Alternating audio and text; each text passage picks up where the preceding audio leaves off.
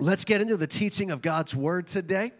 We are in a series called Emotionally Healthy Discipleship. We've been going through the seven marks of what it means to be emotionally healthy before the Lord, right? Because we're learning that spiritual maturity and emotional health are inseparable. You can't have one without the other. And so today is actually part seven. We're going to do our final mark. So we've gone through six marks. Let's see if I can remember them here see if I can do this by memory. But we talked about that we are going to embrace vulnerability and weakness. That we're going to be honest and transparent with one another and recognize that we are broken human beings and that in our weakness we find the strength of God. We've learned that as emotionally healthy disciples, we are going to follow the crucified Jesus, not the Americanized Jesus right? Not this cheap version of Jesus that says everything is easy and everything's going to go our way. No, we're going to follow the crucified Jesus. And we're going to follow him right to the cross. And we're going to experience the pain and the suffering of being followers of Jesus. Right? We've also learned that we're going to break the power of the past. Right? Jesus makes all things new, but we have to be willing to go back in order to go forward to deal with those things in our past. We've learned that we're going to find the treasures that are buried in grief and loss. We're not going to ignore our pain. We're not going to pretend our pain doesn't exist. We're going to discover that God hid treasures in the midst of our grief for us to find. We also learn that we're going to live by the rhythm of be before you do. We're going to be with God before we do anything for God. And we're going to live that rhythm daily and weekly. We also learned that we are going to use the measure of love for spiritual maturity. We're not defining spiritual maturity by how long we've gone to church, how many Bible studies we've done, how often we pray. No, we're going to define spiritual maturity by how well we love others. Because we know that what does God expect from us? To love Him with all of our heart, soul, mind, and strength, and to love others as ourselves. There we go. I did it. That was six. Today is number seven. Woo! Hallelujah. Today is number seven, and that is that we are going to embrace God's gift of limits. We're going to embrace God's gift of limits. So let's take a look at our notes here to see our big picture point. You can find the notes inside your bulletin. They're also on our church app. They're attached to this video on our website, and they're also attached to this audio podcast if you're listening to the audio. Our big picture point today is this a theological and practical understanding of limits is critical to our ability to love God, ourselves, and others over the long haul. We've got to have a theological understanding and a practical understanding that God has put limits on our lives. And if we live outside of those limits, we can do that for a while. We can push ourselves pretty hard for a while. But we don't want to just burn out. We want to be in this thing for the long haul, right? Those who endure to the end. And to do that, we have to understand the limits that God has put upon our lives. And when we live within those limits, is when we experience the grace of God, the supernatural power of God, and we fulfill who we were meant to be. And so that's going to be our goal today is we're going to look at this theologically, we're going to look at this practically so that we can have this understanding of limits. Now because it is graduation weekend here, there is a cliche that you really can't get through a high school graduation without hearing this cliche at least once in one of the speeches, whether it's the keynote speech or the class president speech or the valedictorian speech, or sometimes you hear it multiple times, but it usually sounds something like this Hey guys, the future's right in front of you. You can do anything you put your mind to. That sounds great and it makes for a wonderful speech, but it's false. You cannot do anything you put your mind to. All right, so this is the anti graduation speech I'm giving right now, okay? You cannot. But here's what you can do you can do anything that God has apportioned to you through faith. That's what you can do. But God has given us gifts, but He has placed limits around those gifts and we are to flourish within those limits, right? Listen, I am not a, a great swimmer. I always joke around that I have all the qualities of a brick in the water. But I mean, I can swim well enough that I can surf and I can not die in the ocean, but I am not a great swimmer. Right, so I could put my mind to it and say, you know what, I'm going to be a better swimmer. I'm going to work hard at this. Maybe I'll get some coaching. I'm going to exercise and work out, and I'm going to become a better swimmer. And I could put my mind to it, and I could put all sorts of effort into it, and I will get a little bit better. Right? I could swim a little bit faster, maybe a little bit longer. But I will never swim at a competitive speed. I'm not going to make the Olympics. I'm not going to win a local event. I'm not, I'm not going to do any of that because there are limits that God placed on me. Right? And so, yes, we want to have faith. Yes, we want to go after big things, but we want to go after the big things that God apportioned just for us. We can't just go do anything we want to do. All right, now that I'm done preaching bad news, let's let's get into some good news here. Let's talk about having a theology of limits. We're going to look at Four different people in the Bible that, that lay out this theology of limits for us. And we're going to go all the way back to the beginning to start with Adam and Eve. When God created Adam, the very first thing that God did when He created Adam is He put limits on him right? If, if, if, you, if you read it chronologically, before God ever uh, told Adam and Eve to be fruitful and multiply, thank you, Jesus, before God ever told Adam and Eve to take dominion over the earth and subdue it, to be good stewards and to keep it, he said this in Genesis 2 16 and 17. It says, The Lord God commanded the man, saying, From any tree of the garden you may eat freely, but from the tree of the knowledge of good and evil you shall not eat, for in the day you eat of it you will surely die. So, the very first thing that God does when He creates man is He puts a limit on him. You can have anything you want, the entire garden is yours, except for this one thing. This is a limit. So, in chapter 3, when the devil, the serpent, comes along, what's the first thing the devil does? Is he tries to get humans to violate that limit.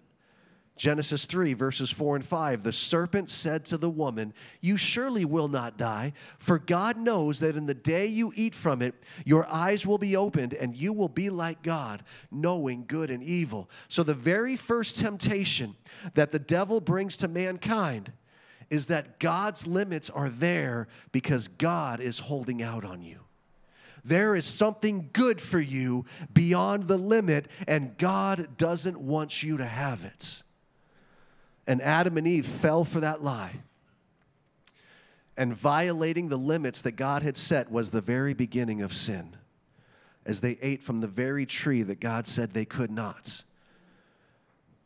And listen, the devil is using the same lie on us today. The devil is trying to tell us that God's limits on our lives are because God is holding out on us, because there's something better on the other side of the limit and we continue to fall for the same lie today. Right? God put a limit on sexuality. God said sex is a wonderful thing between one man and one woman in the covenant of marriage. And so, what does the world try to do? Violate that limit. Because the world believes a lie that something better is on the other side of it right? God set a limit. He said, Listen, I want you to work really hard for six days. And then on the seventh day, I want you to practice Sabbath delights. That is a limit that God put on us.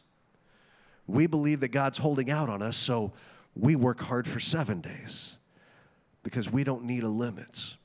Are you guys following me here? Right? God did not put a limit on Adam and Eve because he was holding out on them. God put a limit on them because he wanted what was best for them. And we find God's best in the midst of our limits. Let's fast forward to John the Baptist right? John the Baptist had a great ministry. He was the forerunner of Jesus, right? His ministry was to prepare the way for the coming of the Lord. And so, after communing with God in the desert for many years, he comes out of the desert. He's a bit of a strange dude, but he's got a powerful message. And he preaches this powerful message, and large crowds start gathering to him at the Jordan River. And he's baptizing people and he's rebuking the, the, the religious people, and, and, and, and people are, are flocking to to him until ultimately he has the opportunity to baptize Jesus himself. But once he baptizes Jesus and Jesus begins his ministry, in John chapter 3, it says that the crowds begin to go to Jesus instead. and Jesus and his disciples were in one place baptizing, and that John the Baptist was still in Aenon. He was still baptizing people, but not very many.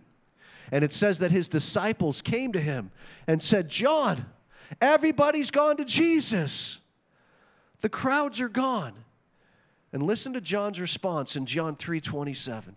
John answered and said, "A man can receive nothing unless it has been given him from heaven. You yourselves are my witnesses that I said, I am not the Christ, but I have been sent ahead of him. He who has the bride is the bridegroom, but the friend of the bridegroom who stands and hears him rejoices greatly because of the bridegroom's voice. So this joy of mine has been made full. He must increase, but I must decrease. John the Baptist had a powerful understanding of limits. He said, Nothing, I have nothing unless heaven has given it to me. So he said, Listen, when I had a huge ministry, it's because heaven gave it to me. And now that I have a small ministry, I'm okay with that because I must decrease so that Jesus can increase. Listen, if John had gotten addicted to having a big ministry, right? If, if John had had fallen for the adoration of the crowds and had enjoyed the notoriety that he received, he could have continued to fight for his ministry and for his name. And if he had done that, all he would have done is created confusion and conflict within the kingdom of God. But he was willing to say, I only have what's been given to me from heaven. God gave me a big ministry for a while. Now he's given me a small ministry. And little did John know that a few days later, God would give him a prison ministry as he was thrown into prison. John had this understanding of limits. But when we fight against the limits that God has put upon us and we fight for something we weren't meant to have, we can also create confusion and conflict in the kingdom of God. Let's look at Jesus himself. This is powerful in Mark chapter 1. Jesus first goes to Capernaum, a place that he kind of made a, a base out of in terms of his traveling ministry. But the first time he goes to Capernaum, he goes into the synagogue and, and is preaching in the synagogue. And first off, the people are already amazed because Jesus is preaching with an authority that they have never heard before. None of the scribes or the rabbis had the authority that Jesus preached with.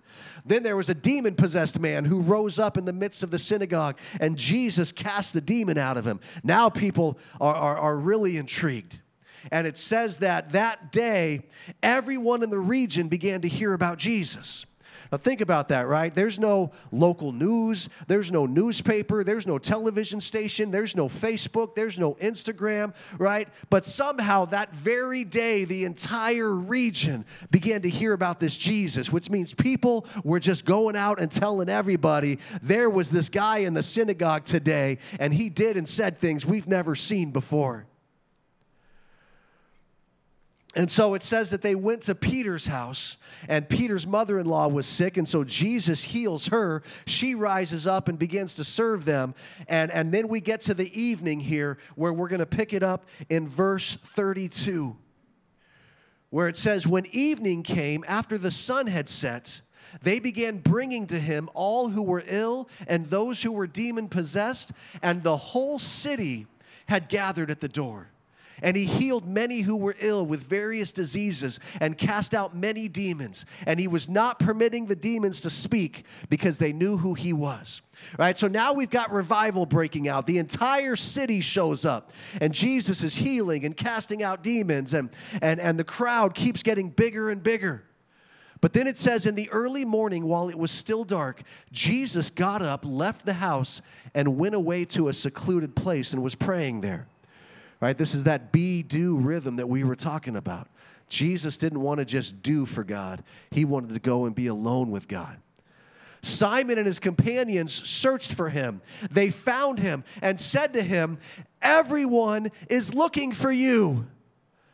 Jesus, there are hundreds, maybe thousands of sick people and demon possessed people and needy people, and they all want you, Jesus. And look at what Jesus says Let's go somewhere else. Let's go somewhere else. There's other towns nearby. I came to preach for them also. Think about this. There was a huge crowd of sick people, a huge crowd of people full of faith, ready to receive a miracle from Jesus. And you know what Jesus said to them? He said, No. So, listen, if you ever hear a faith preacher preaching that Jesus will always heal you if you have faith, Jesus will always say yes if you ask, I'm going to rebuke that because here was a crowd full of people who had all kinds of faith and all kinds of needs, and Jesus said no. What do we learn from this? Just because there's a need does not mean that it's your responsibility. Jesus said, Listen, I understand there's people here with needs, but I've been called to other towns also. I've been called to a greater purpose than just healing these people. Just because there's a need doesn't mean it's your responsibility. Jesus said no. Let me encourage you today the word no is one of the most powerful tools that you have to live within God's limits. Because we are surrounded by needs every day. But just because there's a need doesn't mean that it's our responsibility to drop everything to meet that need. We have to discern what is it that we've been called to do? What needs have we been called to meet? Jesus said no. Come on, this has been messing me up ever since I started studying this, and I just pray that it gets in your spirit and messes you up too. Jesus said no to a city full of people with faith. How about Paul? Let's take a look at Paul, Second Corinthians chapter 10. In this particular passage, Paul is answering what was happening in Corinth is that other apostles, after Paul had planted the church and built up the church, and then Paul had left, other people who were claiming to be apostles had showed up and said, Hey, we have more authority than Paul. Uh, we have more authority to preach. We have more authority to speak and to lead this church. And so the church wrote to Paul questioning his authority. And this was his answer to the question of the authority that he had over the church of Corinth. And starting in verse 13 of Second Corinthians 10, Paul wrote this But we will not boast beyond our measure, but within the measure of the sphere which God apportioned to us as a measure to reach even as far as you.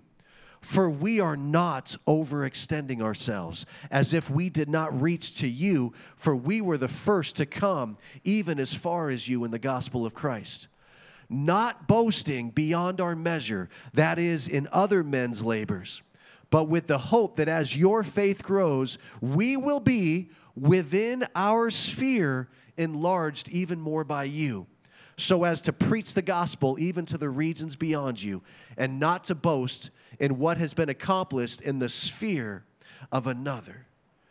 So, what was Paul saying? Paul was saying we will confine ourselves to the limits God has given us.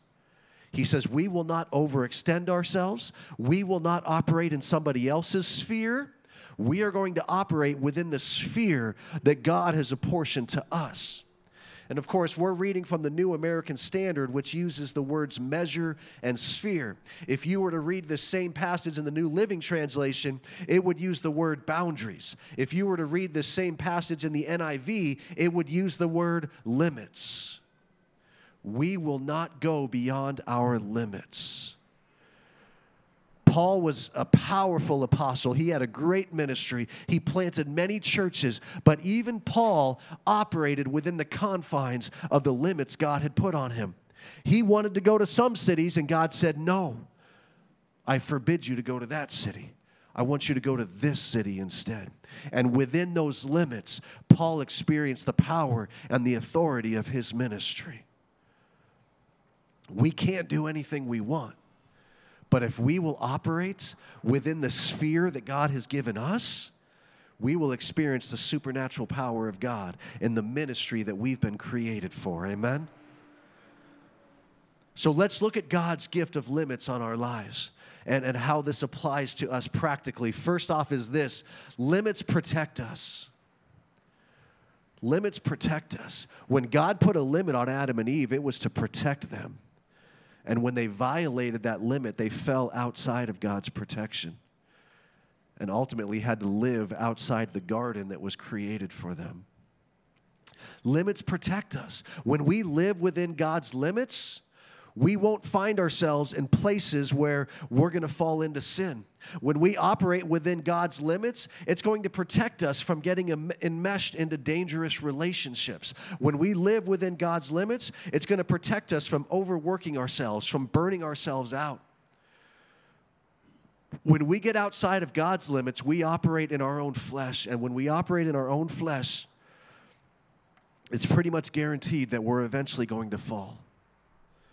And so when we operate within God's limits, He protects us. Now, that doesn't mean that He protects us from getting hurt. A lot of people have gotten hurt, even tortured, even murdered for serving Jesus.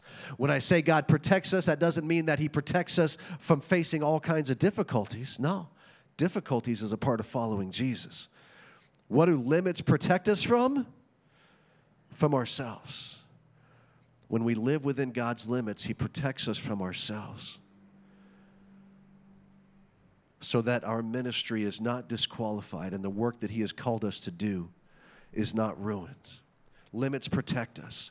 The second thing is this limits are seasonal. Limits are seasonal. There are certain seasons of your life where you're going to be under certain limits, whether it be because of, of, of having young kids at home, or a job that you have for a certain season of life, or a physical ailment that affects you for a certain season of life. Limits are seasonal, they will change. There was about a three or four year period where I coached high school football. And let me tell you, I love coaching high school football. I love the camaraderie. I love the, the teamwork. I loved pouring into young men and mentoring young men. I loved the competition and the, the Friday night lights. I loved all of it. The last year that I coached high school football was actually the year that, that Rachel was born. And so Andrew was like two and a half, Rachel was a newborn, and, and Shannon was suffering horribly from postpartum depression. She was just in a fog that she could not get herself out of. And where was I? I was gone every day at football practice. And when that season ended, and by the time the season ended, Rachel was probably four months old, I resigned from coaching football because it was clear that that was not within God's limits for me. I needed to go home and raise my own kids and take care of my wife. But that was a seasonal limit. Now, when Andrew got older, I had the opportunity to coach him all through Little League Baseball, which was a huge blessing. And who knows, maybe I'll coach high school football again because I still love it. But for that season of my life, I had to embrace God's limits upon me and do what was most important, not what I wanted to do. Limits are seasonal. What season of life are you in? And what limits has that put on your life right now? Embrace those limits. Don't try to get past them. They're there to protect you, they're there to give you direction, to remind you of what's most important right now. Limits remind us of our humanity. Limits remind us of our humanity. If we go back to John the Baptist in John chapter 3, what did he say? I am not the Christ. Right? He said it. I am not the Christ. I think maybe we need to say it sometimes too. I am not God. Right? Limits remind us of our humanity. We are not God. We are broken, fallen human beings with many needs. And God will use those limits upon our lives to humble us, to break our will, to mm-hmm. remind us of our proper standing before Him. When we live within limits, we understand our humanity and we understand the goodness of God at work in our lives. Amen? Limits remind us of our humanity. This one is huge. Limits allow others to grow and flourish. Limits allow others to grow and to flourish. Think about King David. King David wanted to build a temple for God. He got to a point where he had been so successful in his military campaigns that the, the kingdom was, was large and it was powerful and they had plenty of wealth. And David had just built a palace for himself. And David said, I'm living in this beautiful palace, but the presence of God is still inside of a tent. I need to build a beautiful place for God as well. And so David goes to, to Nathan, his prophet, and, and Nathan the prophet says, Go, do what's in your hearts. But then when Nathan the prophet goes before the Lord, the Lord says, No, I have a different word over David. In 2 Samuel 7 and verse 5, it says this. This is God talking to the prophet. Go and say to my servant David, Thus says the Lord, Are you the one who should build me a house to dwell in? You know, God is saying to David, Yes, that's a great idea that you have, that you want to build me a temple. But are you the one to do it?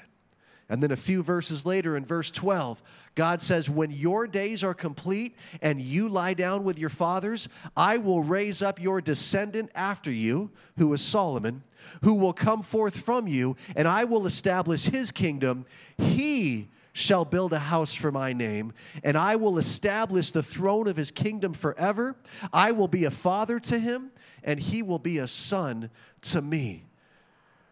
Right? So, what God is saying through the prophet to David is he's saying, listen, you're not the one who's supposed to build my temple. Solomon is. And building my temple is going to be a key part of Solomon's experience with me. And as he builds it, it's going to do something within him. And I'm going to be a father to him, and he's going to be a son to me.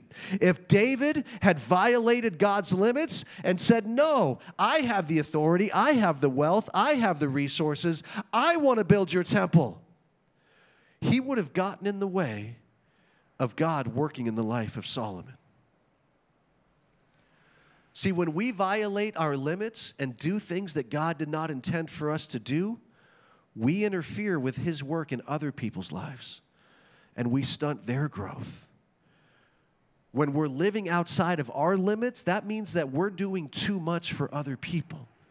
And when we do too much for other people, we stunt their growth or we cause them to depend on us instead of depending on God.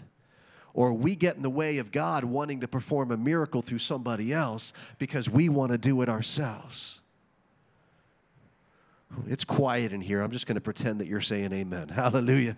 All right, this must be good preaching, man. It's hitting somebody close to home. When we violate our limits, we get in the way of God working in other people's lives. Sometimes setting limits with people is the most loving thing we can do for them. Sometimes telling somebody, no, I'm not going to meet your need, is the most loving thing we can do for them because we're getting out of the way so that God can meet their need. Thank you, Jesus. Last one. Limits set us free to live our God given design. Limits set us free to live our God given design. Listen, John 17, 4, this is Jesus speaking. I glorified you on the earth, having accomplished the work which you have given me to do. Jesus accomplished the work that the Father gave him to do. Look at Acts chapter 13. This is Paul preaching about John the Baptist. And while John was completing his course, there was a course just set out for John the Baptist. And Paul said, while John was completing his course. And then let's look at Acts chapter 20. This is Paul preaching about his own life. One more slide. There we go. Paul says, But I do not consider my life of any account as dear to myself, so that I may finish my course and the ministry which I received from the Lord Jesus right? What are we seeing here? Jesus accomplished what he was meant to do. John the Baptist completed his course. Paul completed his course. We all have a God-given design. Ephesians 2:10. There are good works that were created just for you to accomplish. And when we live within God's limits for our lives, we are free to live out our God given design so that each one of us can say, I have accomplished my course. I'm not running your race and you're not running my race. But together we can each discover our own course and live it out. those last blanks in your notes, I want you to fill in these three numbers 80, 15, 5. 80, 15, 5. The 80 15 5 principle was actually established in 1988. And for all my elementary school teachers here today, it was actually research done in the elementary classroom.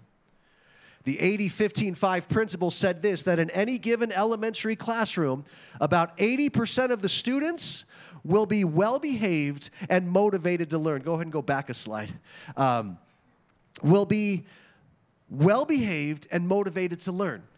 In any given classroom, about 15% of the students will be squirrely and will need extra encouragement to stay motivated to learn. And that in any given classroom, 5% of the students are going to be chronic rule breakers.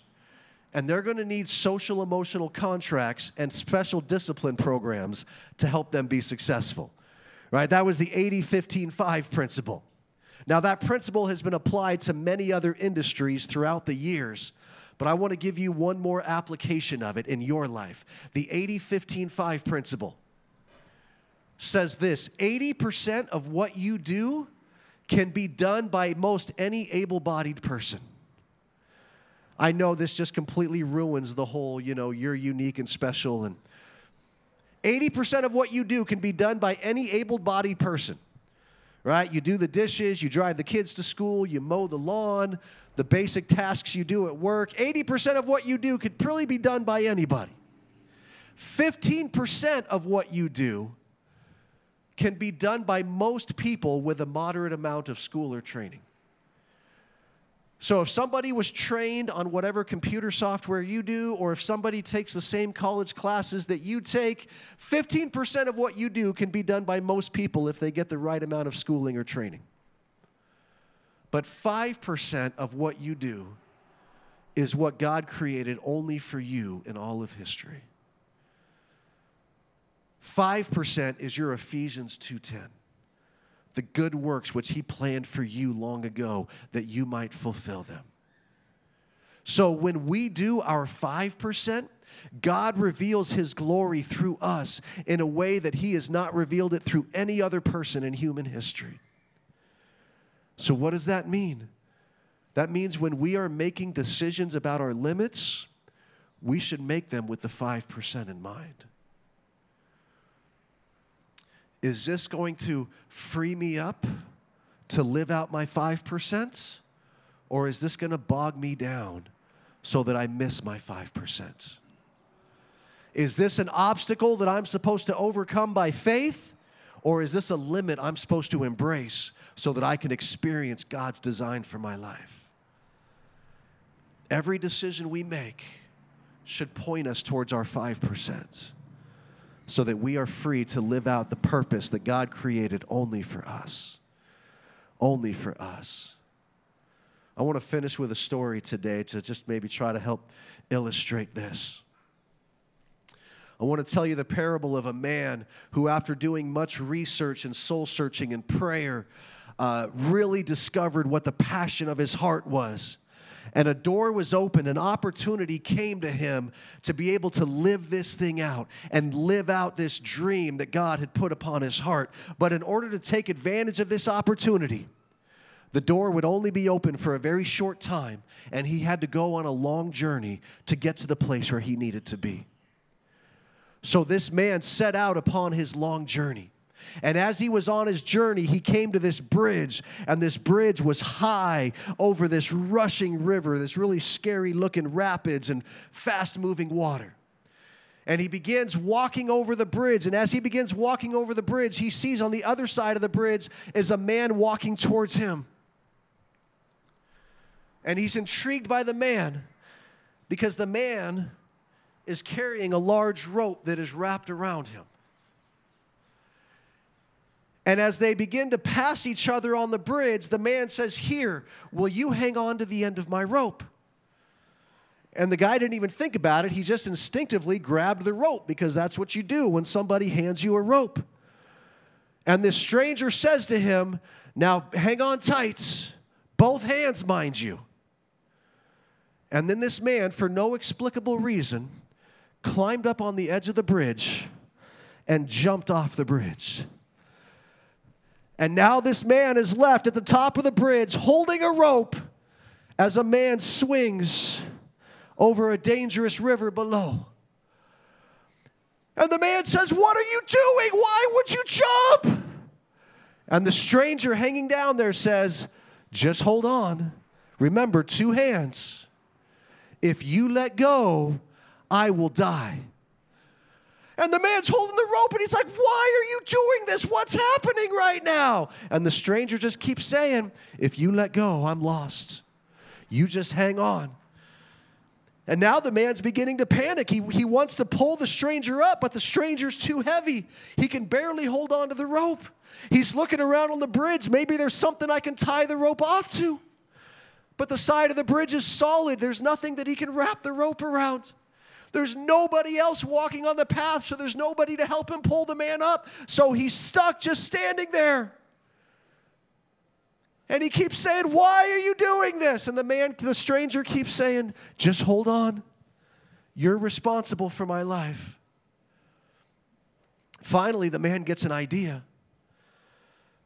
He says, I've got an idea. He says, I'm not strong enough to pull you up, but I can act as a counterweight and you can climb up the rope and you can get back up here.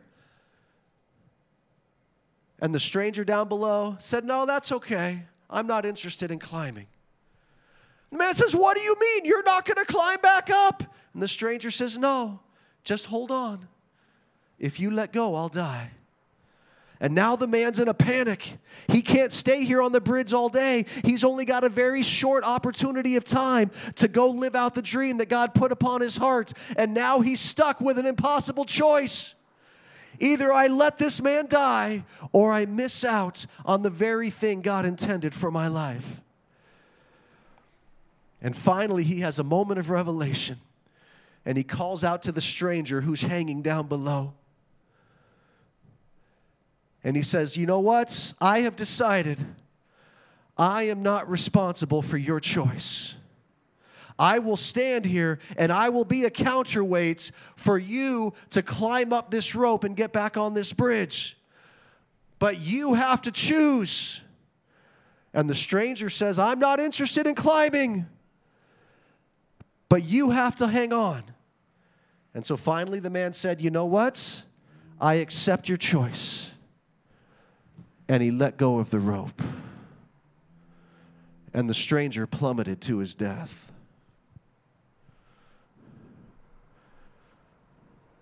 It's a difficult story, but listen.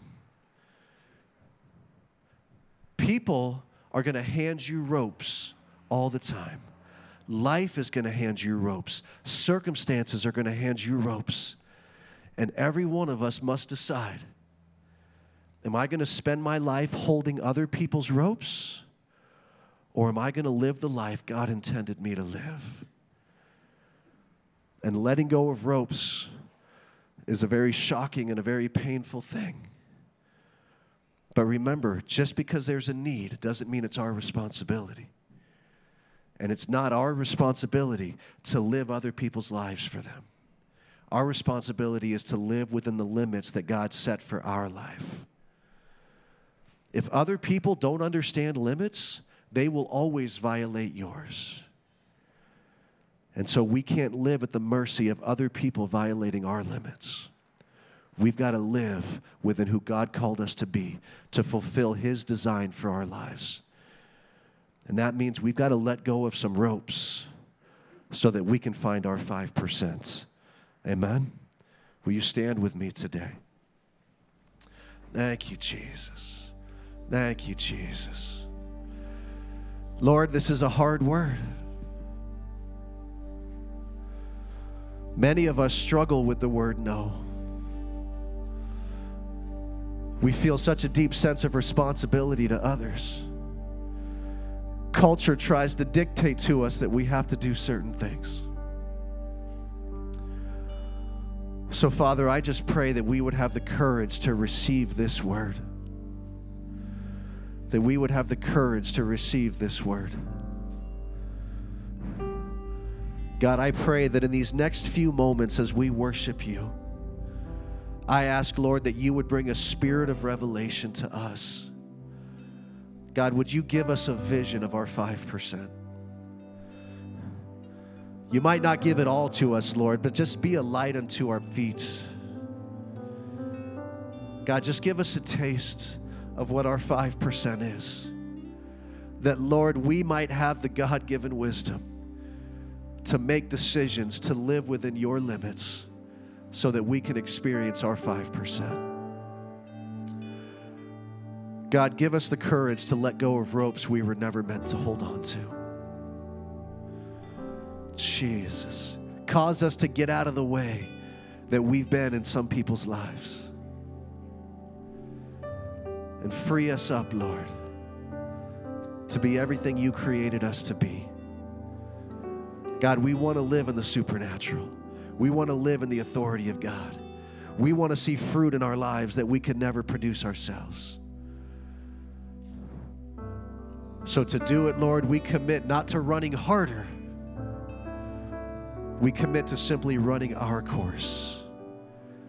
Show us our course, Lord, that we might run it. Let us not be jealous of other people's courses. Let us not feel the pressure of other people's expectations. But Lord, set us free to run the course you have marked out for us. God, would you minister to this deep within our hearts? Let this be transformative in our lives. God, bring us this revelation. We ask in your mighty name. Amen. Amen. Come on, as we worship, just open yourself up to the Spirit today and let Him give you that revelation. What does your 5% look like? Thank you, Jesus.